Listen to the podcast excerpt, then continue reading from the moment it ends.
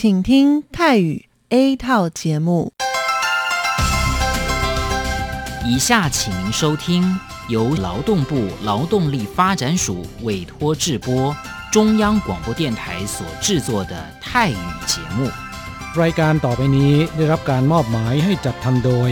กรมพัฒนากำลังแรงงาน กระทรวงแรงงาน ไต้หวันสาธารณรัฐจีน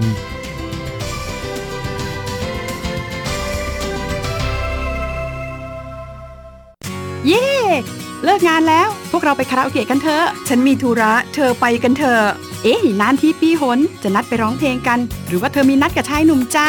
ช่ก็ดีนะสิ ฉันจะไปทำงานหาเงินต่างหาก จริงเหรอ เลิกงานแล้วยังไปหาเงินได้อีก ทำไมดีจัง ไปทำที่ไหนอะจริงสิ แถวนี้มีโรงงานหนึ่งช่วงนี้ต้องการคนงานชั่วคราว ช่วงวันหยุดฉันก็ไปทำงานพิเศษที่นั่นจะได้หาเงินเพิ่มขึ้นอีกหน่อย อยากจะซื้อคอมพิวเตอร์ให้ลูกชายที่เมืองไทยลำไพไม่ได้นะ กฎหมายไต้หวันกำหนดไว้ว่าพวกเราจะต้องทำงานให้เท่าแก่ที่ยื่นขออนุญาตนำเราเข้ามาทำงานในไต้หวันเท่านั้น การไปทำงานที่อื่น ถือว่าผิดกฎหมาย หากถูกจับได้จะถูกยกเลิกไปอนุญาตทำงาน ไม่เพียงถูกส่งกลับประเทศ ต่อไปก็เข้ามาทำงานในไต้หวันไม่ได้อีกแล้วฮะรุนแรงขนาดนั้นเลยเหรอ จะถูกส่งกลับประเทศไม่สามารถมาทำงานไต้หวันได้อีก งั้นฉันก็ไม่มีทางหาเงินส่งลูกเรียนมหาวิทยาลัยนะสิงั้นก็แย่กว่าเดิมมาสิใช่แล้ว ในเมื่อเราเข้ามาทำงานในไต้หวันแล้ว ก็ควรต้องปฏิบัติตามกฎหมายไต้หวัน จึงจะมีโอกาสหาเงินส่งกลับไปช่วยเหลือครอบครัว ฉันว่าเธอไปร้องเพลงกับฉันดีกว่านะอืม ถูกอย่างที่เธอว่านั่นแหละ ฉันว่าฉันทำงานตามที่ระบุในสัญญาจ้างงานดีกว่า ไม่งั้นแทนที่จะหาเงินได้เยอะกว่าเดิม กลับถูกส่งตัวกลับประเทศซะนี่ ใช่แล้วทำงานอยากถูกต้องตามกฎหมายดีกว่า ตอนนี้ไปร้องเพลงกับพวกเราได้หรือยังล่ะ ผู้ช่วยที่ดีของไต้หวันจูงมือกันก้าวไปข้างหน้ากรมพัฒนากำลังแรงงาน ร่วมฝ่าฟันไปพร้อมกับคุณ สนับสนุนโดยกรมพัฒนากำลังแรงงาน กระทรวงแรงงานไต้หวัน วันดี สัปดาห์ที่แล้วเธอไปไหนมาเหรอทำไมไม่เจอเลย ใช่ ฉันกลับเมืองไทยมาเพิ่งกลับมาเมื่อวานก่อนที่เอง แม่ดีจังเลย แต่ทำไมรีบกลับมาเร็วจังล่ะ ก็ต้องขอบคุณเท่าแก่ฉันละเท่าแก่ไปทำเรื่องให้ฉันเข้ามาทำงานไต้หวันอีกครั้ง โดยผ่านศูนย์บริการจ้างตรงของรัฐบาลไต้หวัน ฮะ การจ้างตรงคืออะไรเหรอทำยากไหม ไม่ยากเลย เท่าแกบอกว่าสะดวกมาก แล้วก็ไม่ต้องผ่านบริษัทจัดหางาน ไม่เพียงประหยัดค่าในหน้าที่เมืองไทยนะทำให้ฉันเก็บเงินได้เพิ่มขึ้น ช่วยครอบครัวฉันมีชีวิตที่ดีขึ้นด้วย นอกจากนี้ฉันอยู่กับเท่าแกมานาน คุ้นเคยกันดี การเดินเรื่องเข้ามาทำงานในไต้หวัน โดยวิธีการจ้างตรงเนี่ยยังทำให้ฉันได้ทำงานในสถานที่ที่คุ้นเคย ไม่ต้องเสียเวลาปรับตัวให้เข้ากับที่ทำงานใหม่ เท่าแก่ก็ไม่ต้องปวดหัว ว่าจะต้องเริ่มสอนคนใหม่ เป็นผลดีกับทุกฝ่ายเลยล่ะ แม่ดีจริง ๆ ผมเองสัญญาก็ใกล้ครบแล้วนะเนี่ย ต้องรีบกลับไปบอกข่าวดีให้เท่าแก่รู้แล้วล่ะ จะได้ให้เท่าแก่ไปติดต่อที่ศูนย์บริการจ้างตรง เพื่อขอทำเรื่องให้ผมกลับมาทำงานไต้หวันใหม่ โดยวิธีจ้างตรงได้เลย แล้วก็จะต้องไปบอกข่าวนี้กับเพื่อนๆทุกคนให้ได้รู้กันด้วย ใช่ เรื่องดีๆ แบบนี้ต้องบอกต่อ จะได้ไปใช้บริการกันเยอะๆ ผู้ช่วยที่ดีของไต้หวันจูงมือกันก้าวไปข้างหน้า กรมพัฒนากำลังแรงงาน ร่วมฝ่าฟันไปพร้อมกับคุณ สนับสนุนโดยกรมพัฒนากำลังแรงงาน กระทรวงแรงงานไต้หวัน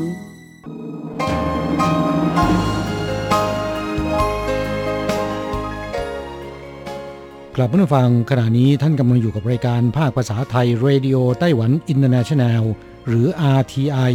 ออกกระจายเสียงจากกรุงไทเป ไต้หวันสาธารณรัฐจีน เป็นประจำทุกวันนะครับ นอกจากรับฟังทางเครื่องรับวิทยุได้แล้ว ยังสามารถรับฟังรายการผ่านระบบออนไลน์ได้ที่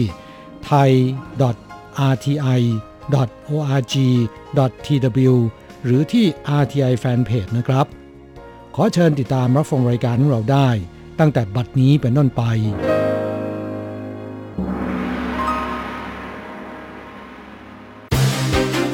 ลำดับแรกขอเชิญติดตามรับฟัง ข่าวประจำวัน สวัสดีครับคุณผู้ฟังที่รักและเคารพทุกท่านครับ วันนี้ตรงกับวันพุทธที่ 9 ตุลาคมปีพุทธศักราช 2562 นะครับ สำหรับข่าวประจำวันจาก RTI ในวันนี้ก็มีผมกฤษณัยสายประพาสเป็นผู้รายงานครับ เรามาเริ่มต้นกันที่ ผู้นำไต้หวันย้ำไต้หวันยินดีจับมือพัฒนาเศรษฐกิจด้วยความปรองดองอย่างยั่งยืนนะครับ โดยประธานาธิบดีไช่อิงเหวินผู้นำไต้หวันสาธารณจีนได้กล่าวย้ำขณะให้การต้อนรับซานดร้าอูดเคิร์กรองผู้ช่วยรัฐมนตรีต่างประเทศ และเจ้าหน้าที่อาวุโสเอเปกของสหรัฐ ซึ่งดูแลกิจการในภาคพื้นหมู่เกาะแปซิฟิก ออสเตรเลีย และก็นิวซีแลนด์ณทำเนียบประธานาธิบดีไต้หวันสาธารณรัฐจีนในไทเปวันนี้นะครับ โดยบอกว่า ในการประชุมประชาพิจารณ์ของสภาผู้แทนราษฎรสหรัฐเมื่อเดือนที่แล้วนั้น ท่านได้กล่าวว่าไต้หวันเป็นเรื่องราวแห่งความสำเร็จของประชาธิปไตย แล้วก็เป็นหุ้นส่วนที่วางใจได้รวมทั้งเป็นพลังแห่งความดีงามของโลก ซึ่งได้รับการตอบรับเป็นอย่างดีครับ โดยเฉพาะอย่างยิ่ง หลังจากที่เขารับตำแหน่งได้เพียงไม่ถึงครึ่งปี ก็ได้เดินทางมาเยือนไต้หวัน ก็ยิ่งแสดงเห็นถึงจุดยืน การสนับสนุนไต้หวันของสหรัฐที่แจ่มชัดยิ่งขึ้น นอกจากนี้ผู้นำไต้หวันยังได้กล่าวขอบคุณรองผู้ช่วยรัฐมนตรีต่างประเทศท่านนี้นะครับที่เดินทางมาร่วมการประชุมแปซิฟิกระหว่างไต้หวันกับสหรัฐ ครั้งที่ 1 แลกเปลี่ยนความคิดเห็นระหว่างกัน รวมทั้งร่วมกันรักษาสถิรภาพและความมั่นคง ตลอดจนคุณค่าในภูมิภาคนี้ ขณะเดียวกันก็เข้าร่วมการประชุมวิสันฟอรัม เข้าใจถึงความร่วมมือ และการติดต่อแลกเปลี่ยนระหว่างไต้หวัน กับบรรดาประเทศ มุ่งใต้ใหม่ของไต้หวันด้วยนะครับ ครับท่านประธานาธิบดีชัยนั้นก็บอกว่า 今年 APEC 的主题是呃连结人群，建构未来。我要借这个机会，呃，重申台湾愿意全力的跟美国以及其他理念相近。ประเด็นหลักของการประชุมเอเปกในปีนี้ก็คือการเชื่อมต่อระหว่างกลุ่มคนการสร้างโครงสร้างแห่งอนาคต ซึ่งข้าพเจ้าขอถือโอกาสนี้กล่าวย้ำว่า ไต้หวันยินดีร่วมมือกับสหรัฐ แล้วก็ร่วมมือกับบรรดาประเทศต่างๆ ที่มีอุดมการณ์เดียวกันในการรับมือกับความท้าทายของเศรษฐกิจดิจิทัล ภายใต้โครงสร้างเอเปกร่วมกันยกระดับสิทธิทางเศรษฐกิจของสตรีให้สูงขึ้น ช่วยเหลือ SME ปรับตัวเข้าสู่ยุคดิจิทัล และล้อมละลายเป็นส่วนหนึ่งของการรวมตัวทางเศรษฐกิจในภูมิภาค และเชื่อมต่อคุณค่าทั่วโลก ส่งเสริมให้เกิดการพัฒนาเศรษฐกิจแห่งการปรองดอง และก็เป็นไปอย่างยั่งยืนด้วยนะครับ ส่วนทางด้านแซนดราออกเคิร์กนะครับก็ได้กล่าวตอบท่านประธานาธิบดีใช่นะครับ โดยบอกกับว่า Today, even though we still tussle over some bilateral trade arrogance, I can I can truly say that Taiwan is an active and แม้ตอนนี้ไต้หวันกับสหรัฐยังต้องมีการทำความเข้าใจกันในเรื่องของการค้าแบบทวิภาคี แต่ตนก็ขอบอกตรงๆว่าไต้หวันนั้น เป็นหุ้นส่วนที่รักษาความมั่นสัญญาในอินโดแปซิฟิกและขอบเขตทั่วโลกสหรัฐให้คำมั่นว่า จะสนับสนุนหุ้นส่วนที่วางใจได้ของสหรัฐ ร่วมมือกันอุทิศคุณูปการ ให้แก่ความท้าทายและการค้า การลงทุนอย่างเสรีในขอบเขตทั่วโลกครับอีกข่าวหนึงครับเราไปดูเกี่ยวกับ World Economic Forum หรือ WEF นะครับได้ประกาศรายงาน Global Competitiveness Index 2019จะอันดับศักยภาพความสามารถในการแข่งขันของบรรดาประเทศต่างๆทั่วโลกรวม 141 ประเทศ โดยจัดให้ไต้หวันอยู่ในอันดับที่ 12 ขยับขึ้นจากปีที่แล้ว 1 อันดับนะครับ แล้วก็อยู่ในอันดับที่ 4 ของเอเชีย รองจากสิงคโปร์ ฮ่องกง และญี่ปุ่น แต่ว่าก็ยังคงอยู่ใน 4 ประเทศยักษ์ใหญ่ ด้านนวัตกรรมของโลก เช่นเดียวกับเยอรมนีสหรัฐ แล้วก็สวิตเซอร์แลนด์ด้วยครับ นางเฉินเหมยหลิง ประธานสภาพัฒนาแห่งชาติของไต้หวันสาธารณจีนนั้น ก็ได้ระบุเกี่ยวกับเรื่องนี้ครับว่า 一般性比较 general 的部分，我们啊、还是觉得我们的学校 教育的那个 ในปัจจุบันนั้นก็ยังมีภาคธุรกิจบางส่วนมีความเห็นว่าการศึกษาในโรงเรียนนั้นยังไม่สามารถตอบรับความต้องการของภาคธุรกิจได้ ช่องว่างนี้ยังมีอยู่ไม่ใช่ว่าจะไม่มีเลย ครับปีที่แล้วนะครับ WEF นั้นได้ใช้วิธีการประเมินแบบใหม่ 4.0 หรือเรียกกันว่า Global Competitiveness Index 4.0 โดยแบ่งดัชนีชี้วัดเป็น 4 ประเภทใหญ่ได้แก่สภาพแวดล้อมต้นทุนแรงงาน ตลาด และกลไกนวัตกรรม แล้วแบ่งเป็นดัชนีหลัก 12 ชนิด ประกอบขึ้นจากดัชนีย่อยอีก 100 ตัว จัดอันดับประเทศต่างๆ ทั่วโลกจำนวน 141 ประเทศครับ ซึ่งดัชนีหลัก 12 ชนิดดังกล่าวนะครับไต้หวันนั้นอยู่ในอันดับต่างๆ ไม่ว่าจะเป็นด้านนวัตกรรมนะครับอยู่อันดับ 4 ด้านระบบการเงิน อันดับ 6 ด้านสารสนเทศและ ICT อยู่ในอันดับ 11 ด้านตลาดสินค้า อันดับ 14 ด้านตลาดแรงงาน อันดับ 15 ด้านโครงสร้างพื้นฐานนั้นอยู่ในอันดับ 16 ขนาดของตลาดอันดับ 19 ส่วนทางด้าน Institution อันดับที่ 24 และด้านความมั่นคงของเศรษฐกิจมหาภาค ก็อยู่ในกลุ่มที่ 1 เช่นเดียวกับอีก 33 ประเทศทั่วโลกครับสำหรับประเทศไทยนั้นถูกจัดอยู่ในอันดับที่ 40 จาก 141 ประเทศครับลดลง 2 อันดับจากปีที่แล้ว แต่คะแนนรวมนั้นสูงขึ้นเล็กน้อย 0.6 คะแนนครับสำหรับดัชนี GINI ที่บ่งบอกถึงความเหลื่อมล้ำในสังคมนะครับไทยนั้นอยู่ที่ 36.5 จาก 100 คะแนนครับ อีกข่าวหนึ่งเราไปดูเกี่ยวกับครั้งแรกในประวัติศาสตร์นะครับ RTI 15 ภาษา แปลสดสุนทรพจน์วันชาติสาธารณจีน ของประธานาธิบดีไช่อิงเหวินครับครับแม้จะฟังภาษาจีนไม่รู้เรื่องนะครับ แต่ก็ยังนั่งหน้าจอ ดูอย่างใจจดใจจ่อการถ่ายทอดสดการกล่าวสุนทรพจน์ ในโอกาสวันชาติของไต้หวันสาธารณจีน โดยท่านประธานาธิบดีไช่อิงเหวินเนื่องในปีนี้นั้น RTI ไต้หวันนะครับก็ได้ระดมผู้ประกาศ 15 ภาษา แปลสดพร้อมกับการกล่าวสุนทรพจน์ ของผู้นำไต้หวันทีเดียวครับ เพื่อให้ผู้ฟังที่สนใจไต้หวันนั้น ได้รับทราบถึงสาระสำคัญสุนย์ทรพจน์ของประธานาธิบดีใช่ไปพร้อม ๆ กันครับ ครับที่ผ่านมานะครับ RTI ไต้หวันนั้นจะมีการถ่ายทอดสด พิธีเฉลิมฉลองวันชาติไต้หวันสาธารณจีน ใน 3 ภาษาเท่านั้นนะครับได้แก่ ภาษาจีนกลาง ภาษาอังกฤษและก็ภาษาญี่ปุ่น แต่ปีนี้ครับก็ได้เพิ่มการแปลสดเป็น 15 ภาษา พร้อมกันถ่ายทอดสดผ่าน YouTube นอกจากนี้ภาษาอังกฤษภาษาญี่ปุ่น ภาษาจีนกลางและก็ภาษาฮากา ก็ยังถ่ายทอดสดผ่านระบบคลื่นสั้นของ RTI ไปทั่วโลก โดยภาษาฮากานั้นก็ยังได้จับมือกับคณะกรรมการกิจการชาวฮากาไต้หวัน กระจายเสียงผ่านเครือข่ายของสถานีวิทยุฮากาในไต้หวันครับครับสำหรับการแปลสดสุนทรพจน์วันชาติของประธานาธิบดีไช่อิงหวน 15 ภาษาครับ ก็จะแปลสดโดยดีเจของภาคภาษาต่างๆ ของ RTI 14 ภาษาประกอบไปด้วย ภาษาจีนกลาง ภาษาไต้หวัน ภาษาฮากา ภาษากวางตุ้ง ภาษาอังกฤษ ภาษาญี่ปุ่น ฝรั่งเศส สเปน เยอรมนี รัสเซีย ภาษาไทย อินโดนีเซีย เวียดนาม และเกาหลี พร้อมกันนี้ยังได้เพิ่มภาษาอาหรับ เพื่อให้แฟนรายการในตะวันออกกลางนั้น ได้ทราบสาระของสุนย์ทรพจน์ของผู้นำไต้หวันไปพร้อม ๆ กัน รวมเป็น 15 ภาษาครับ ฉลองวันชาติไต้หวันสาธารณจีน ไปพร้อมกันทั่วโลกทีเดียว ครับ RTI ในฐานะสถานีวิทยุแห่งชาติ ของไต้หวันสาธารณจีน ที่กระจายเสียงไปทั่วโลก ได้ทุ่มเทบุคลากรที่มีความรู้ความสามารถระดับชาติ ในงานฉลองวันชาติปีนี้ ขยายการกระจายเสียงไปยังมลรัฐแคลิฟอร์เนียสหรัฐ KAZN AM 1300 แล้วก็ KMRB AM 1430 นครนิวยอร์ก AM 1380 ฮุสตัน และก็แคนาดารวมทั้งหมด 9 สถานีวิทยุในภาคภาษาจีนกลางด้วยครับ อีกข่าวหนึ่งเราไปดูเกี่ยวกับสำนักงงานไต้หวันประจำฟุกุโอกะในญี่ปุ่นนะครับ ได้จัดงานเฉลิมฉลองวันชาติสาธารณจีนเมื่อ 2 วันก่อนครับ แล้วก็ได้รับสารอวยพรวันชาติ จากท่านนายกรัฐมนตรีของญี่ปุ่น จนเป็นที่ฮือฮากันไปทั่วนะครับ ในวันนี้นั้น นางโอเจียงอันโฆษกกระทรวงต่างประเทศไต้หวันสาธารณจีนได้เปิดแถลงข่าวด่วนว่าไม่จำเป็นจะต้องไปวนเวียนกับประเด็นของสารอวยพรนี้มากนัก ประเด็นสำคัญอยู่ที่ขั้นตอนของโทรเลขสารอวยพร ครบถ้วนตามกระบวนการหรือไม่นางโอนั้นบอกว่าหลายฝ่ายให้ความสนใจว่าสารอวยพรวันชาติจากนายกญี่ปุ่นฉบับนี้เป็นของจริงหรือของปลอมนะครับ จึงขอร้องทุกฝ่ายว่าอย่าได้วนเวียนอยู่กับปัญหาดังกล่าว เราได้ชี้แจงแล้วว่าสำนักงานไต้หวันในฟุกุโอกะนั้นได้รับโทรเลขอวยพรดังกล่าวจริงนะครับ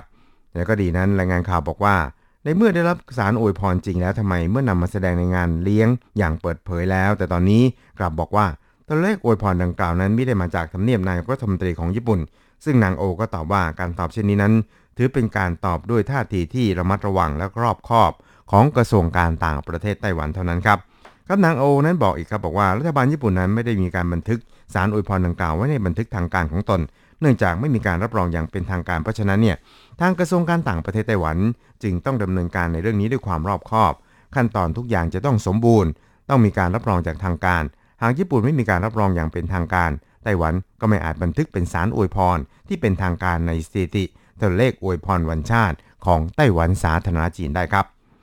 สุดท้ายเราไปดูเกี่ยวกับโรงงานไฟฟ้าพลังงานความร้อนไทจง มีปริมาณสารโบรอน เกินมาตรฐานถึง 24 เท่านะครับครับก่อนหน้านี้นะครับโรงงานไฟฟ้าพลังงานความร้อนที่ไทจงนั้น ถูกตรวจพบว่ามีปริมาณสารไนเตรตไนโตรเจน ในน้ำเสียเกินมาตรฐานถึง 24 เท่าตัวอีกครับ เนื่องจากน้ำเสียจะระบายลงสู่แม่น้ำต้าตู้ สร้างความหายนะให้แก่ระบบนิเวศอย่างย่อยยับนายเจิงจือจันนะครับ ผู้อำนวยการสำนักสาธารณสุขเทศบาลนครไทจงบอกว่า สารโบรอนในปริมาณมากจะส่งผลกระทบต่อสมรรถภาพในการสืบพันธุ์ของคุณผู้ชาย และอาจทำให้สัตว์ที่ตั้งท้องอยู่นั้น ลูกออกมาจะพิกลพิการด้วยครับครับเทศบาลนครไทจงได้ประกาศผลการตรวจสอบคุณภาพน้ำของเครื่องหมายเลข 5-8 พบว่ามีปริมาณสารโบรอนถึง 121 มิลลิกรัม เกินกว่ามาตรฐาน 5 มิลลิกรัม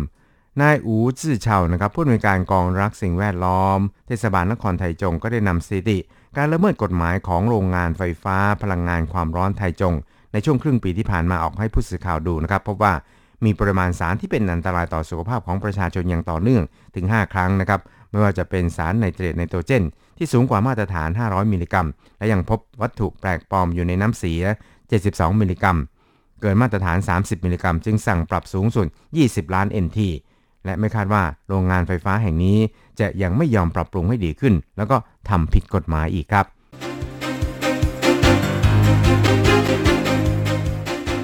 ต่อไปขอเชิญฟังข่าวต่างประเทศและข่าวจากเมืองไทยค่ะ สวัสดีค่ะคุณผู้ฟังที่เคารพ ช่วงของข่าวต่างประเทศและข่าวในเมืองไทยรายงานโดยดิฉันการจยากริชยาคมค่ะ ข่าวต่างประเทศสำหรับวันนี้นั้นเริ่มจากข่าว จีนแผ่นดินใหญ่เตือนแอปเปิลเรื่องการสนับสนุนผู้ประท้วงในฮ่องกง หนังสือพิมพ์ People Daily ของทางการจีนแผ่นดินใหญ่กล่าวหา Apple บริษัทเทคโนโลยียักษ์ใหญ่ของสหรัฐอเมริกาว่า ให้การสนับสนุนการประท้วงในฮ่องกง จากกรณีแอปพลิเคชัน hkmap.live ซึ่งเป็นแอปพลิเคชันแผนที่และการเดินทางแบบเรียลไทม์ซึ่งเปิดให้ดาวน์โหลดผ่าน App Store สามารถชี้ตำแหน่งของตำรวจให้กับผู้ประท้วง และนอกจากนี้ยังมีเรื่องเพลงที่เรียกร้องเอกราชฮ่องกงอยู่ใน Apple Music Store ด้วย จีนแผ่นดินใหญ่จึงเตือน Apple ว่าจะต้องยอมรับผลเสียที่ตามมา ในช่วง 2-3 สัปดาห์ที่ผ่านมา จีนแผ่นดินใหญ่ยังได้ตอบโต้บริษัทและองค์กรที่ให้การสนับสนุนผู้ประท้วงในฮ่องกงไปแล้ว ล่าสุดเพิ่งตอบโต้สมาคมบาสเกตบอลสหรัฐหรือ NBA ไป หลังจากผู้จัดการใหญ่ของทีมฮูสตันร็อกเก็ตโพสต์ข้อความในทวิตเตอร์สนับสนุนผู้ประท้วงในฮ่องกง และก่อนหน้านั้นเครื่องเพชรยี่ห้อทิฟฟานี่ของสหรัฐ และคาเทแปซิฟิกสายการบินของฮ่องกง ก็ถูกวิพากษ์วิจารณ์อย่างหนักในจีนแผ่นดินใหญ่ด้วย ข่าวต่อไป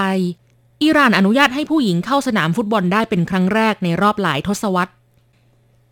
อิหร่านอนุญาตให้สตรีเข้าสนามฟุตบอลได้เป็นครั้งแรกในรอบหลายทศวรรษ หลังถูกกดดันจากสหพันธ์ฟุตบอลนานาชาติหรือฟีฟ่าที่สั่งให้อิหร่านต้องอนุญาตให้ผู้ชมสตรีเข้าสนามฟุตบอลได้ตามยอดจำหน่ายตัว๋ว หลังเกิดเหตุการณ์แฟนบอลหญิงคนหนึ่งแต่งตัวเป็นผู้ชาย แอบเข้าไปดูฟุตบอลและถูกจับได้ เธอได้เผาตัวตายนอกศาลเมื่อเดือนที่แล้ว เนื่องจากเกรงว่าจะถูกตัดสินลงโทษจำคุกสำหรับการแข่งขันฟุตบอลนัดแรกที่แฟนบอลสตรีอิหร่านจะได้เข้าชมในสนาม คือการแข่งขันฟุตบอลโลกรอบคัดเลือก ระหว่างอิหร่านกับกัมพูชา ในวันพฤหัสบดีที่ 10 ตุลาคมนี้ ณสนามกีฬาอาซาดี stadium ในกรุงเตหะราน ซึ่งความจุสูงสุดทั้งสนามกีฬาอาซาดี stadium มี 78,000 ที่นั่ง โดยผู้จัดได้จัดตั๋วสำหรับผู้ชมสตรีไว้ 3,500 ใบ ได้รับความสนใจจากแฟนกีฬาหญิงที่จับจองกันจนเต็ม อย่างไรก็ตามทางฟีฟ่าแจ้งว่าจะส่งผู้สังเกตการเข้าไปตรวจสอบในวันแข่งขันด้วย เพื่อป้องกันมิให้เกิดการปฏิบัติที่ไม่เป็นธรรม หรือคุกคามผู้ชมกีฬาสตรีเหล่านั้น ทั้งนี้อิหร่านห้ามสตรีเข้าชมการแข่งขันฟุตบอลและกีฬาอีกหลายประเภท มาประมาณ 40 ปีแล้ว เนื่องจากฝ่ายเคร่งศาสนาเห็นว่า ควรกันสตรีออกจากบรรยากาศที่เต็มไปด้วยผู้ชาย และกีดกันออกจากการได้เห็นนักกีฬาชายในชุดกีฬา ซึ่งผู้เคร่งศาสนามองว่าเป็นการนุ่งน้อยห่มน้อย ต่อไปขอเชิญคุณผู้ฟังรับฟังข่าวในเมืองไทยค่ะ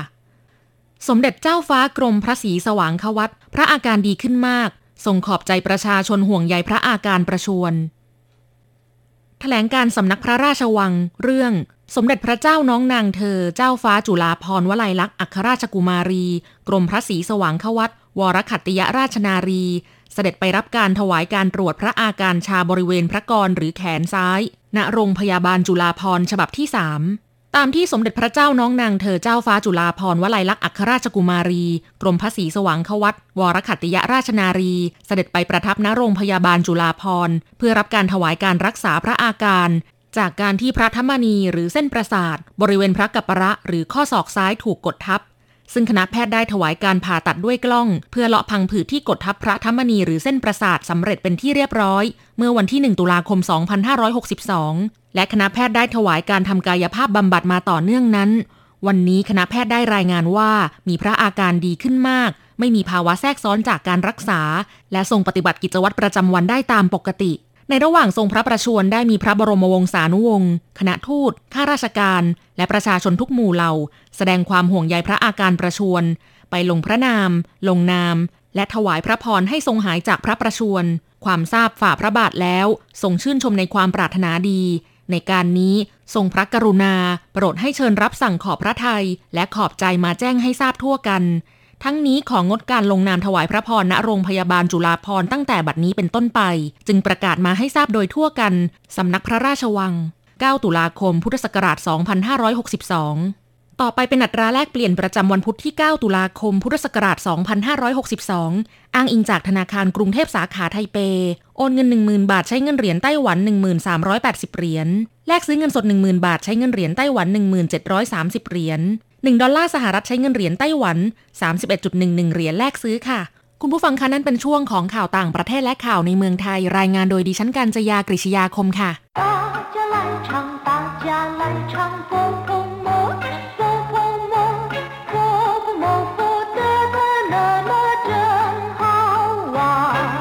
สวัสดีครับเพื่อนผู้ฟัง พบกันในวันนี้เราจะมาเรียนวิทยาลัยภาษาจีนทางอากาศ ภาคเรียนที่สองบทที่ 5 ของแบบเรียนชั้นต้น บทที่5จัมมาละเป็นอะไรไป หรือเป็นอะไรกัน ในบทนี้นะครับ เราจะมาเรียนรู้คำสนทนาที่เป็นคำถาม ซึ่งใช้ถามคนอื่นเมื่อรู้สึกว่ามีอาการหรือว่ามีสีหน้าไม่ปกตินะครับ เป็นคำสนทนาที่ใช้บ่อยในชีวิตประจำวัน 第五课，怎么了？一， 课文。你怎么了？我女朋友不理我了，那怎么办？我也不知道怎么办。你怎么了？我女朋友不理我了，那怎么办？我也不知道怎么办。你怎么了？我女朋友不理我了，那怎么办？我也不知道怎么办。第五课怎么了บทที่ห้าเป็นอะไรไป หรือเป็นอะไรกัน เมื่อมีเรื่องหรือว่ามีสิ่งที่ผิดปกติเกิดขึ้น และเราต้องการจะรู้สาเหตุนะครับ ก็จะถามว่าจะมาละคำว่าจะมะ แปลว่าเป็นอะไร เป็นคำที่ใช้ถามเกี่ยวกับลักษณะ สภาพการ วิธีการแล้วก็มูลเหตุนะครับ อย่างเช่นว่า这是怎么回事เรื่องนี้เป็นไงมาไง你怎么去那么久คุณทำไมถึงไปนานจัง你想怎么做就去做吧คุณต้องการทำอย่างไรก็ไปดำเนินการเถิดจะมาย่างแปลว่าอย่างไรหรือเป็นอย่างไร ส่วนคำว่าจะมาละ ก็คือเป็นอะไรไปหรืออะไรกัน ในบทนี้นะครับเป็นการสนทนากันระหว่างเพื่อนชายหญิงสองคน ได้แก่นางสาวกอและนายขอ นางสาวกอเห็นสีหน้าของนายขอ ซึ่งเป็นเพื่อนไม่สู้จะดีนักนะครับ จึงได้ถามขึ้นมาว่านี่จะมาละ คุณเป็นอะไรไป นี่ก็คือคุณจะมาละเป็นอะไร นี่จะมาละคุณเป็นอะไรไป นายขอก็ตอบแบบหน้าเศร้าๆว่า 我女朋友不理我了แฟนสาวของผมไม่สนใจ ไม่ใยดีผมแล้ว我女朋友แฟนสาวของผมหนุ่ยเพิงโยก็คือ แฟนสาวนะครับหนุ่ยแปลว่าผู้หญิงเพิงโยแปลว่าเพื่อนหนุ่ยเพิงโยเพื่อนผู้หญิง ในที่นี้หมายถึงว่าเป็นแฟนนะครับผู้หลีหัวละไม่สนใจไม่ใยดีผมแล้วผู้หลี แปลว่าไม่สนใจหรือไม่ใยดีผู้หลีหัวละไม่สนใจผมแล้ว我女朋友不理我了แฟนสาวของผมไม่สนใจผมแล้ว หรือแฟนสาวของผมไม่ใยดีผมแล้ว น่าจะมาป้านแล้วจะทำอย่างไร หรือถ้าอย่างนั้นจะทำอย่างไรดี我也不知道怎么办ผมก็ไม่รู้เหมือนกันว่าจะทำอย่างไร我也不知道ผมก็ไม่ทราบเหมือนกัน หรือผมก็ไม่รู้เหมือนกันว่าจะมาป้าน จะทำอย่างไรดีกลับผู้ฟังหลังจากที่ทราบความหมายของคำสนทนาแล้วนะครับ ต่อไปขอให้เปิดไปที่หน้า 24 ของแบบเรียน เราจะไปเรียนรู้คำศัพท์ใหม่ๆในบทเรียนนี้ แต่ก่อนอื่นมาฟังคุณครูอ่านคำศัพท์หนึ่งรอบก่อน 二生字与生词一理理办办二 怎么了怎么了？怎么办怎么办？ มาอธิบายความหมายของคำศัพท์นะครับ ศัพท์คำที่หนึ่งลีแปลว่าสนใจ ใยดี หรือว่าแคร์นะครับ เป็นคำที่แสดงถึงท่าทีต่อการพูดหรือว่าการกระทำของคนอื่น ซึ่งส่วนมากจะใช้ในรูปปฏิเสธ อย่างเช่นว่า我懒得理他ผมขี้เกียจจะพูดกับเขาด้วย最近怎么了 看到我都不理不睬 หมู่นี้เป็นอะไรไป เห็นผมไม่ทักไม่ทายเลยนะ นอกจากแปลว่าสนใจหรือว่าใยดีแล้วนะครับคำว่าหลีเนี่ยยังมีความหมายอีกมากมาย ขึ้นอยู่กับว่านำไปผสมกับคำไหนนะครับ อย่างเช่นว่า ชู่หลี่แปลว่าจัดการหูหลี่แปลว่าไร้เหตุผลโยหลี่แปลว่ามีเหตุผลหลีเฉียงแปลว่าอุดมการณ์หรือว่าอุดมคติเป็นต้นศัพท์คำที่สองป้าน แปลว่าทำ แปลว่าจัดการหรือว่าดำเนินการ ป้านชื่อแปลว่าทำงาน ป้านกง แปลว่าทำงานเช่นกัน แต่ว่าเป็นงานราชการนะครับ ป้านฝ่า แปลว่าวิธีการที่จะแก้ไขปัญหา หรือว่าหนทางที่จะแก้ปัญหา แต่ถ้าพูดกลับคำสลับกันนะครับ เป็น法辦 จะมีความหมายใหม่ แปลว่าดำเนินการตามกฎหมาย 法辦 ดำเนินการตามกฎหมาย 辦手續 แปลว่าทำเรื่อง 辦護照 แปลว่าทำหนังสือเดินทางหรือทำพาสปอร์ต 辦公室 แปลว่าห้องทำงาน หรือเรียกทับศัพท์ว่าออฟฟิศป้านชื่อชู่แปลว่าสำนักงงาน อย่างเช่นว่า泰國辦事處ก็คือสำนักงงานไทยศัพท์คำที่สามจำมาละเรียนไปแล้วนะครับ แปลว่า เป็นอะไรกัน หรือเป็นอะไรไป อย่างเช่นว่าจำมาละเฉาเหมยขูเหลี่ยนตะ เป็นอะไรไป หน้าตาจึงได้เศร้าหมองไม่สดใสเลยจำมาละหมานเมียนชวนฟง เป็นอะไรไป หน้าตาถึงได้ยิ้มแย้มเบิกบาน他怎么了整天不说不笑เขาเป็นอะไรไป ไม่พูดไม่จาทั้งวันศัพท์คำสุดท้ายจะมาป้าน จะทำอย่างไรดี หรือจะจัดการยังไงดี อย่างเช่นว่าจะมาป้าน时间快来不及了จะทำอย่างไรดี จวนจะไม่ทันเวลาซะแล้วจะมาป้าน事情闹这么大จะทำอย่างไรดี เรื่องลุกลามใหญ่โตถึงขนาดนี้怎么办我把重要的证件都遗失了จะทำอย่างไรดี ผมทำหลักฐานสำคัญหล่นหายไปหมดแล้ว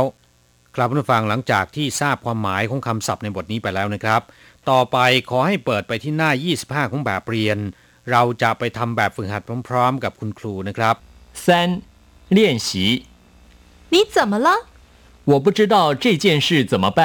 那怎么办？我想请你帮我办你怎么了คุณเป็นอะไรไป我不知道这件事怎么办ผมไม่ทราบว่าเรื่องนี้จะทำอย่างไร我不知道ผมไม่ทราบ ผมไม่รู้这件事เรื่องนี้事ก็คือเรื่อง这件事เรื่องนี้怎么办จะทำอย่างไรดี จะต้องทำอย่างไร我不知道这件事怎么办ผมไม่ทราบว่าเรื่องนี้จะต้องทำอย่างไร那怎么办ถ้าอย่างนั้นจะทำอย่างไรดีล่ะ我想请你帮我办ผมอยากจะขอร้องให้คุณช่วยผมทำผมอยากจะขอให้คุณช่วยผมทำ我想ก็คือผมอยากจะ请你ขอให้คุณ帮我办ช่วยผมทำคำว่าปัง ก็คือปังหมัง แปลว่า ช่วยเหลือ ให้ความช่วยเหลือ帮我办ช่วยผมทำหรือช่วยผมดำเนินการ我想请你帮我办ผมอยากจะขอให้คุณช่วยผมทำผมอยากจะขอให้คุณช่วยผมดำเนินการ ครับผู้ฟังหวังว่าคงจะนำไปใช้ได้ถูกต้องนะครับ เวลาของเราในวันนี้ยังเหลืออีกเล็กน้อย เรามาทบทวนคำสนทนาในบทนี้อีกหนึ่งรอบ 你怎么了？我女朋友不理我了那怎么办？我也不知道怎么办 你怎么了？我女朋友不理我了那怎么办？我也不知道怎么办你怎么了？我女朋友不理我了那怎么办？我也不知道怎么办 ครับผู้ฟังเราจะกลับมาพบกันใหม่ในบทเรียนถัดไป สวัสดีครับ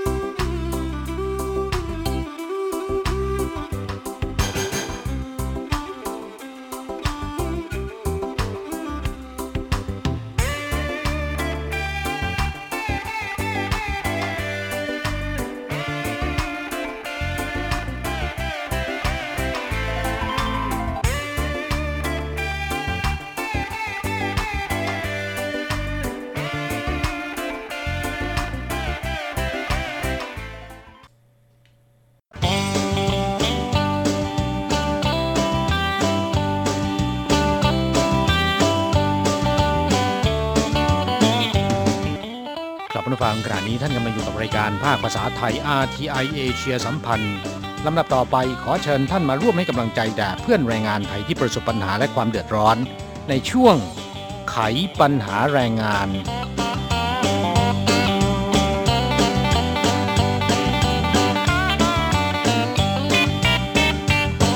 ครับช่วงนี้ข่าวคราว การเปิดให้นำเข้าแรงงานต่างชาติภาคการเกษตรค่อนข้างหนาหูนะครับค่ะความจริงแล้วเนี่ยก็ได้ยินมานานแล้วนะฮะค่ะแต่ยังไม่เห็นนำเข้ามาสักที ตามข่าวเห็นมีการประกาศกันมาตั้งแต่เดือนเมษายนนะคะบอกว่าจะให้ทดลองนำเข้าแรงงานต่างชาติ มาทำงานในภาคการเกษตร โดยชุดแรกนั้นจะให้นำเข้ามา 400 คน แต่ทำไมยังไม่ได้เข้ามากันสักทีล่ะคะครับ ในช่วงที่ประกาศก็มีการคาดการณ์กันว่า คนงานต่างชาติในภาคการเกษตร จะเดินทางมาทำงานที่ไต้หวันชุดแรก ในเดือนกรกฎาคม นี่ก็ล่วงเลยมาถึงเดือนตุลาคมแล้วนะครับ ยังไม่เห็นร่องรอยของคนงานต่างชาติ ในภาคการเกษตรเดินทางเข้าสู่ไต้หวันนะฮะค่ะอย่างไรก็ตามนะครับ เท่าที่ทราบเนี่ยคงจะไม่นานนักเร็วๆนี้แหละจะมีคนงานต่างชาติเอ่อเดินทางมาทำงานในภาคการเกษตร ในท้องทุ่งนาในฟาร์มของไต้หวัน และก็อาจจะเป็นไปได้นะครับว่าชุดแรกเนี่ยน่าจะเป็นคนงานไทยนะทำไมล่ะคะ คนงานชาติอื่นนี่เขาไม่สนใจหรือไงภาคการเกษตร เหตุผลก็คือของไทยนั้นน่าจะมีความพร้อมมากกว่า ขณะเดียวกันคนงานไทยอ่าที่ประสงค์จะเดินทางมาทำงานในภาคการเกษตรในไต้หวันนั้นมีไม่น้อยนะฮะค่ะเนื่องจากว่าคนงานไทยนั้นมีความคุ้นเคยกับการทำนาการทำสวนทำการเกษตร เนื่องจากคนงานไทย ส่วนใหญ่ก็มาจากท้องทุ่งนานะฮะค่ะอ่าการมาทำงานในภาคการเกษตรเนี่ยนอกจากได้รับเงินค่าจ้างมีสวัสดิการ เช่นเดียวกับคนงานที่ทำงานในโรงงานแล้วนะครับ คนงานในภาคการเกษตรเนี่ยยังสามารถที่จะเรียนรู้เทคนิคการทำนาการทำเกษตรของคนไต้หวัน ซึ่งมีความเจริญก้าวหน้านะฮะค่ะเมื่อครบสัญญาเดินทางกลับไปแล้วนะครับ สามารถนำเอาความรู้ประสบการณ์ต่าง ๆ เหล่านี้ ไปประยุกต์ใช้งานที่บ้านได้นะ ในความคิดของดิฉันเนี่ยนะคะ เนื่องจากว่างานในภาคการเกษตรนั้นน่าจะเป็นงานที่คนงานไทยหรือว่าคนไทยเนี่ยคุ้นเคยมากกว่างานในโรงงานนะคะ อีกทั้งอย่างที่คุณว่าไปก็คือมาทำงานในไต้หวันแล้วเนี่ยเรายังจะได้เรียนรู้ประสบการณ์ ได้ซึมซับเอาเทคนิคการทำเกษตรของคนไต้หวันเนี่ยนะคะอ่ากลับไปประยุกต์ใช้ที่เมืองไทยเอาไปต่อยอดได้ แล้วก็มีโอกาสอย่างมากทีเดียวที่จะนำไปใช้ได้จริงนะคะ ซึ่งต่างจากการมาทำงานในโรงงาน ปกติแล้วก็เป็นงานอุตสาหกรรมเนี่ยคนงานไทยกลับเมืองไทยไปแล้วก็มีน้อยรายที่จะเอาไปต่อยอดกันได้นะคะมีบางส่วนเท่านั้นที่สามารถที่จะเข้าไปทำงานในโรงงานของนักธุรกิจไต้หวันที่ไปเปิดโรงงานที่เมืองไทย อันนั้นก็พอมีอยู่บ้าง แต่ว่าสัดส่วนไม่สูงนักนะคะครับงานเกษตรของไต้หวันแม้นว่าจะเจริญก้าวหน้า แต่ก็มีสภาพคล้ายคลึงกับของประเทศไทยเป็นอย่างมากนะครับ เพราะฉะนั้นการเรียนรู้ประสบการณ์ แล้วก็นำไปประยุกต์ใช้งานไปต่อยอดที่ประเทศไทยนั้น เป็นเรื่องที่เป็นไปได้ง่ายกว่านะครับ จริง ๆ แล้วเกษตรกรชาวไต้หวันเรียกร้อง ขอให้เปิดนำเข้าคนงานต่างชาติ มาทำงานในภาคการเกษตรมานานแล้วนะครับ ทางคณะกรรมการการเกษตรของไต้หวันก็ผลักดันเรื่องนี้มาโดยตลอด เพราะว่าสภาพการในปัจจุบัน ขาดแคลนแรงงานจริง ๆ นะครับ อยู่ในขั้นวิกฤตแล้วนะฮะค่ะอ่าตามท้องทุ่งเนี่ย ไม่ค่อยมีคนหนุ่มสาวทำงาน เกษตรกรส่วนใหญ่มีอายุโดยเฉลี่ย 60 ปีขึ้นไปแล้วนะฮะค่ะบางที่อากงอาม่า 70 ปี 80 ปีเนี่ยยังทำงานอยู่ในสวนในไร่อยู่เลยนะฮะด้วยเสียงเรียกร้องจากบรรดาเกษตรกรเหล่านี้ ก็เลยทำให้รัฐบาลจำเป็นต้องหาทางแก้ไข ครับทางกระทรวงแรงงานก็เกรงว่าจะกระทบต่อโอกาสการทำงานของคนงานท้องถิ่น แต่ในขณะนี้นะครับภาวะการขาดแคลนแรงงานในท้องทุ่งนา ในภาคการเกษตรเนี่ยมันอยู่ในขั้นที่รุนแรงวิกฤตแล้ว เพราะฉะนั้นจึงได้ประกาศตั้งแต่เดือนเมษายนปีนี้นะครับ อนุญาตให้นำเข้าคนงานต่างชาติในภาคการเกษตรได้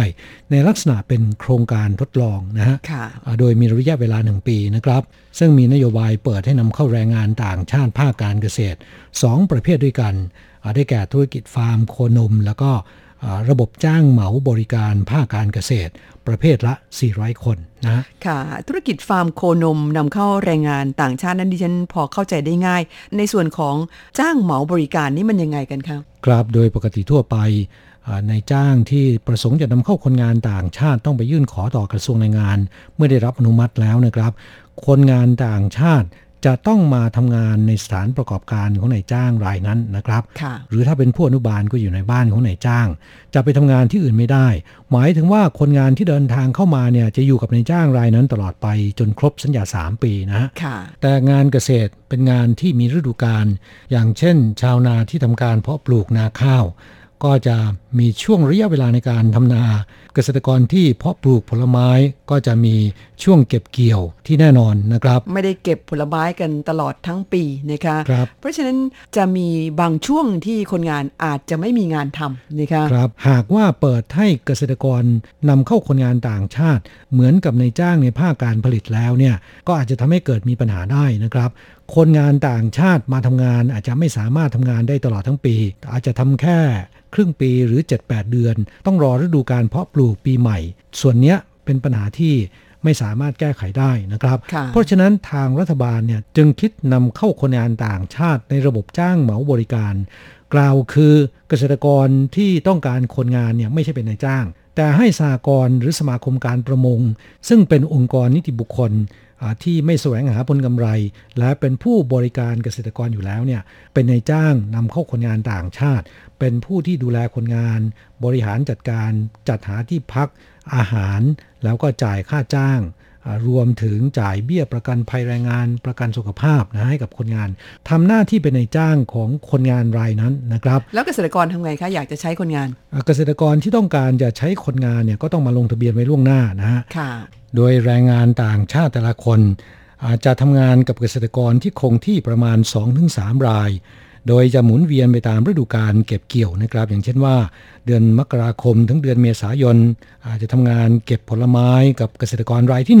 1 พฤษภาคมถึงเดือนสิงหาคมทำงานในนาข้าวกับเกษตรกรรายที่ 2 และกันยายนถึงเดือนธันวาคม เก็บใบชาในไร่ชากับเกษตรกรรายที่ 3 ปีใหม่ถัดไปเนี่ยจะกลับมาหมุนเวียนใหม่อีกรอบหนึ่ง ซึ่งแบบนี้เนี่ยก็จะทำให้คนงานมีงานทำตลอดทั้งปี แม้ว่าบางช่วงที่ไม่มีคนลงทะเบียนขอใช้บริการจริงๆเนี่ยคนงานก็ไม่ต้องเดือดร้อน เพราะนายจ้างจะต้องจ่ายเงินให้คุณ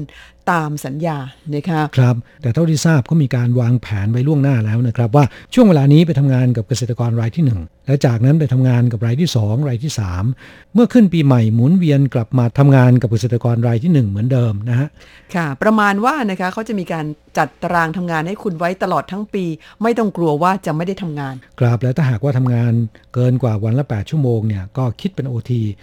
แล้วก็ทุกอย่างเป็นไปตาม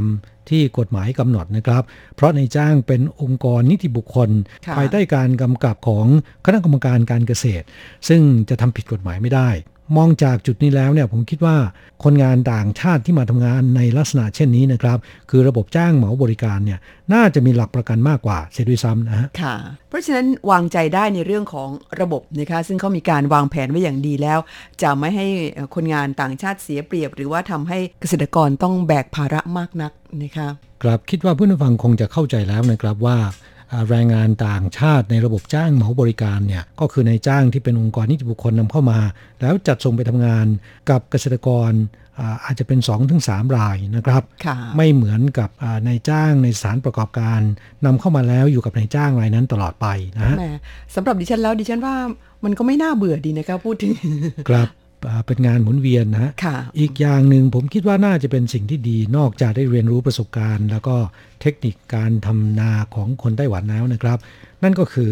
อาไปทำงานตามท้องทุ่งนาเนี่ยน่าจะมีอากาศดีกว่าในโรงงานนะค่ะอีกอย่างหนึ่งเป็นอาชีพที่คนไทยน่าจะคุ้นเคยกว่านะคะครับเมื่อมีความคุ้นเคยการทำงานก็มีความมั่นใจและสบายใจนะฮะค่ะแหมสรุปแล้วเรามาพูดเรื่องของงานเกษตรเนี่ยอ่า ซะดีเลิศคิดว่าเพื่อนผู้ฟังที่ฟังรายการอยู่ในวันนี้อ่าอาจจะมีความสนใจนะครับ แต่ไม่รู้ว่าจะไปสมัครได้ที่ไหน มีขั้นตอนการ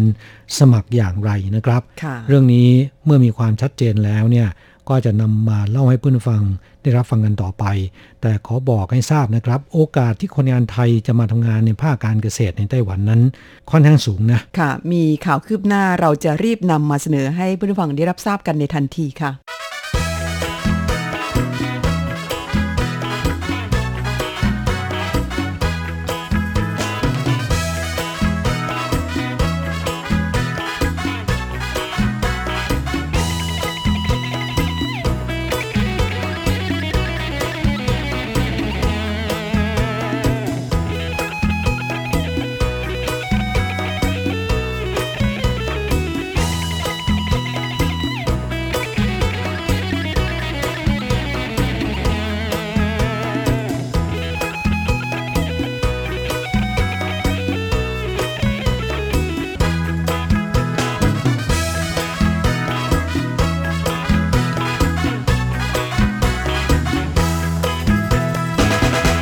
ครับจากเรื่องของงานภาคการเกษตรผ่านไปแล้วนะครับ ต่อไปเนี่ยจะนำเอาเรื่องที่เป็นอุทาหรณ์สอนใจนะครับ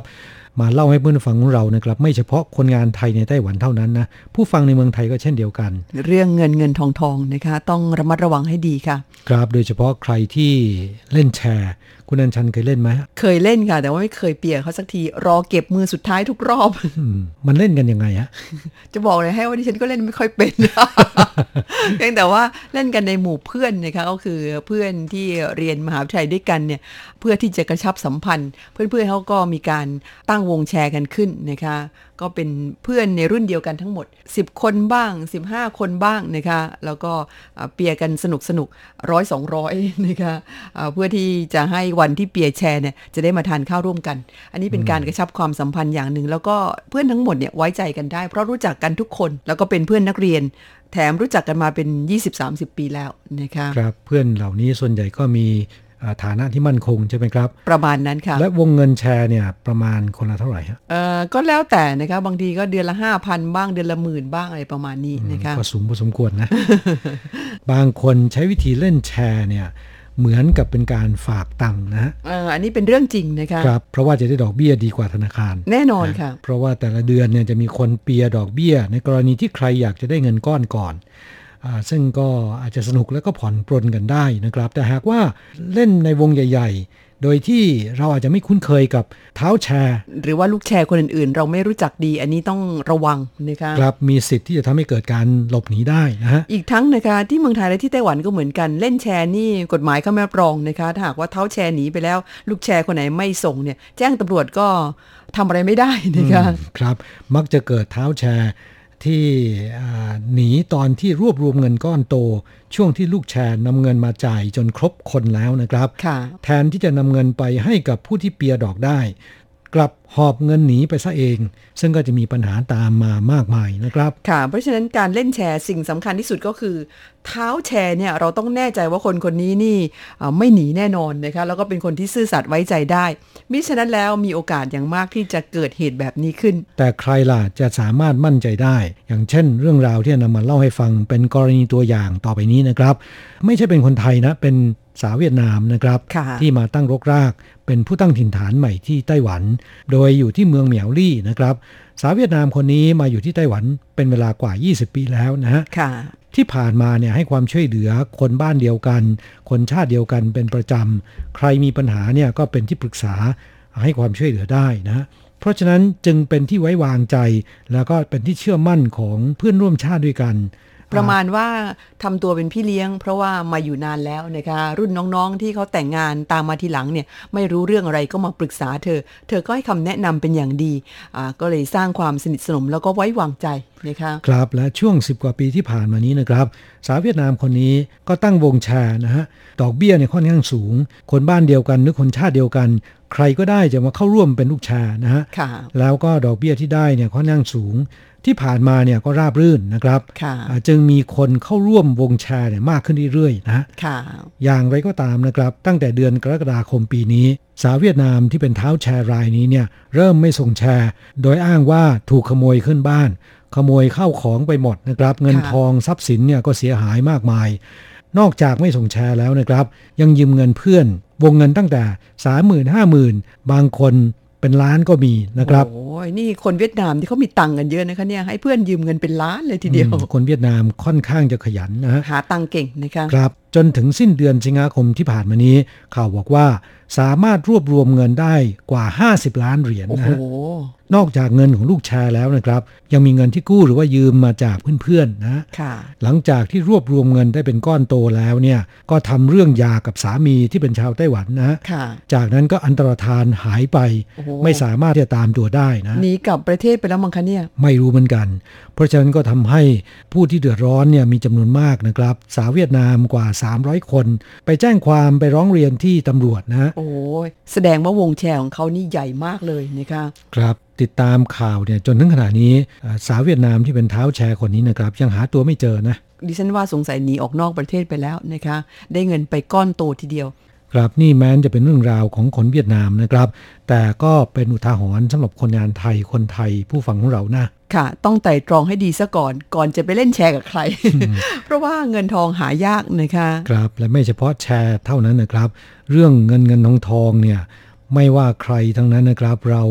ไม่เป็นผู้ไปกู้ยืมเงินจากคนอื่น และพยายามหลีกเลี่ยงให้คนอื่นยืมนะฮะค่ะ คนจีนก็สอนลูกหลานเกี่ยวกับเรื่องของการให้เพื่อนยืมเงินนะคะบอกว่าจะให้ใครยืมเงินเนี่ย ต้องคิดไว้เลยว่าเราอาจจะเสียเพื่อนคนนี้ไปนะคะ เนื่องจากว่าหากเพื่อนไม่เอาเงินมาคืนให้เนี่ยเขาก็ไม่กล้ามาเจอหน้าเรานะคะ ก็จะทำให้เสียทั้งเงินแล้วก็เสียทั้งเพื่อนไปด้วย อันนี้ต้องไต่ตรองให้ดีนะคะ ต้องทำใจไว้แล้วนะครับว่าเงินนั้นอาจจะไม่สามารถเอาคืนมาได้นะฮะค่ะ และคุณมีกำลังที่จะรับผิดชอบภาระต่างๆ ที่เกิดขึ้น จากการให้คนอื่นยืมเงินนะครับ ค่ะอ่าไม่ใช่ว่าให้เพื่อนยืมเงินไปแล้วเนี่ยอ่าเกิดเขาไม่คืนมานี่ เราล้มละลายไปเลย อันนั้นไม่ถูกนะคะครับช่วงนี้เราจะมาแวะพักฟังเพลงที่เกี่ยวกับเงินเงินทองทองสักหนึ่งเพลงนะครับ เพลงที่ชื่อว่าโอ้เจ้าหนี่แล้วสักครู่กลับมาคุยกันต่อ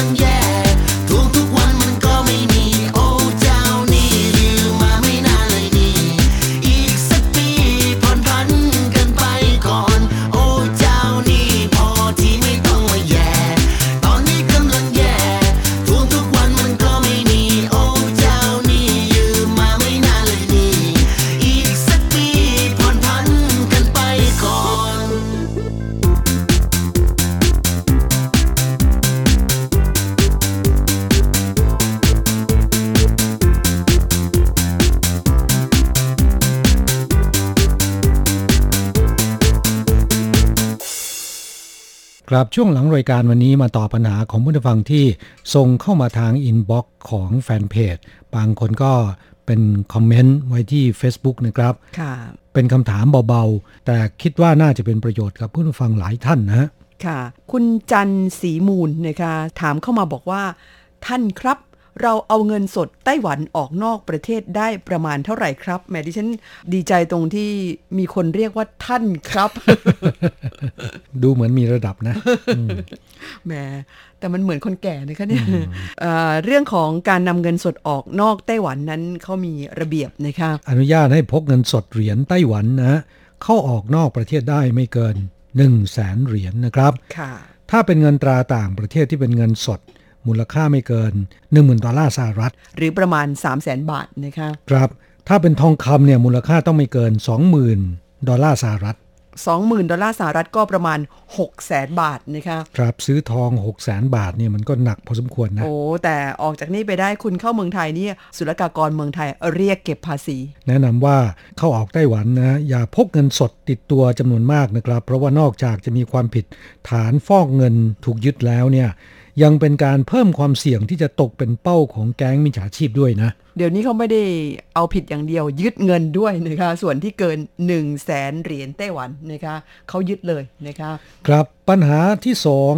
คุณธรรมนาถพลีรำนะครับ ขออนุญาตถามนะครับ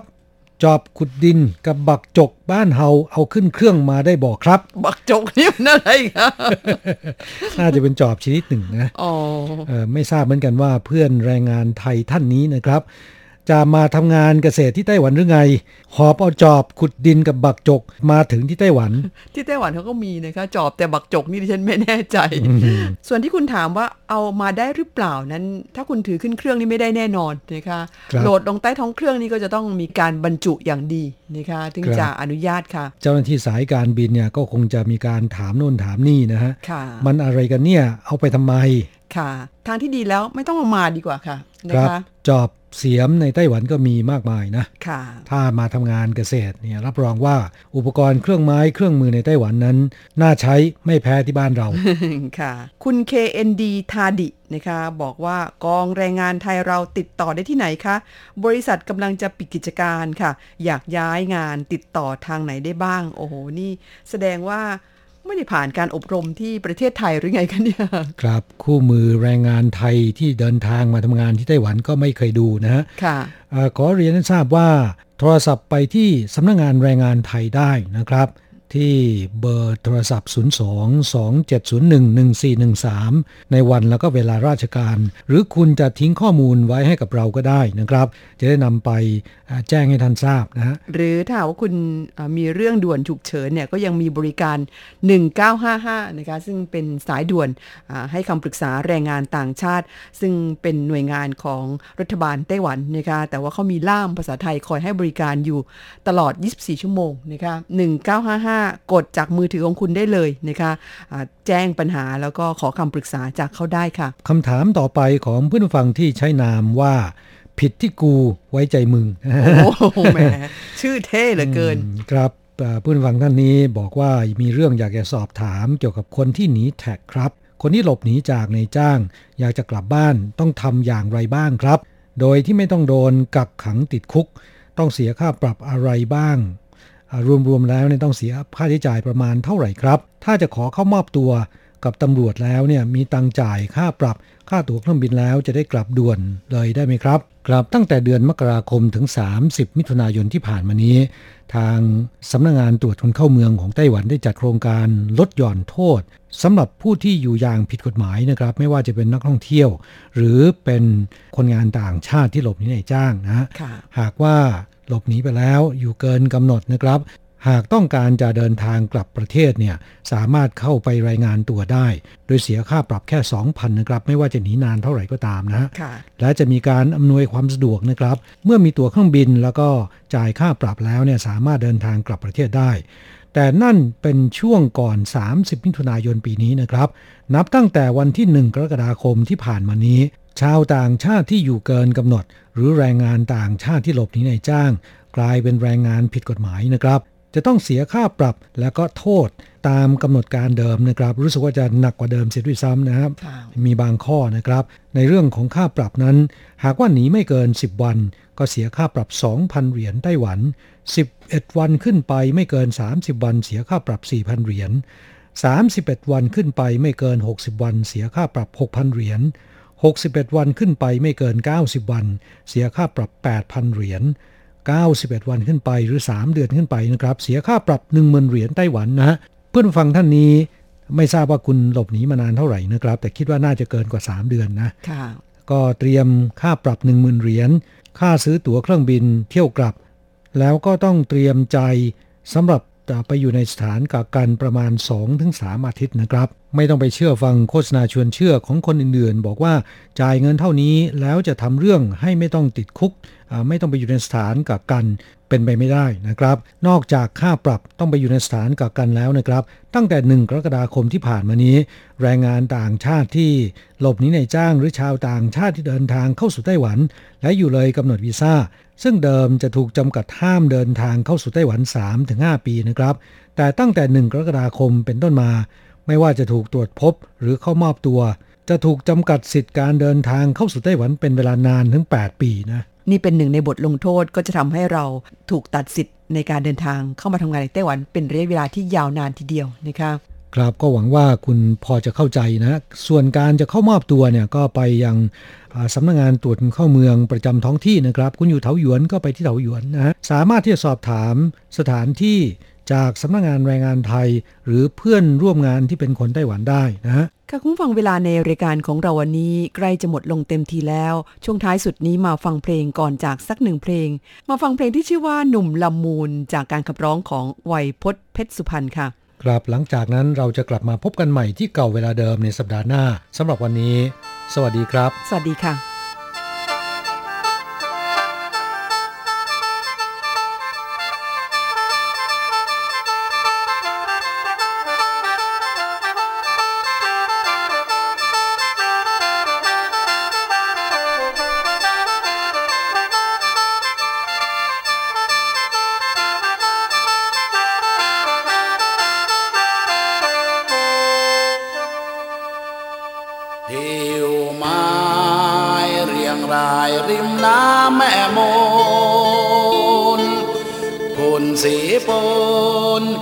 งแคนเจือยแจวแววมาสายน้ำคำลงลินไหลเอื่อยชา เป็นสัญญาว่าลมหนาวถึงคราวยามเยือน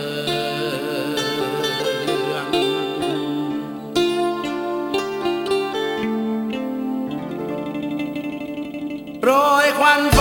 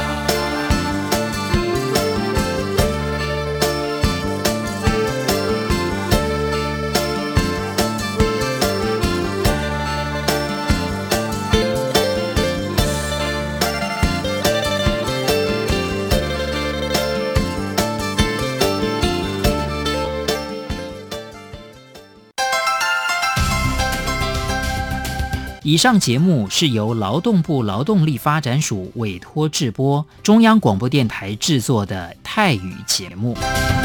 ที่ท่านรับฟังจบลงไปแล้วนั้นเป็นรายการที่ได้รับมอบหมายให้จัดทำโดย กรมพัฒนากำลังแรงงาน กระทรวงแรงงาน ไต้หวันสาธารณรัฐจีน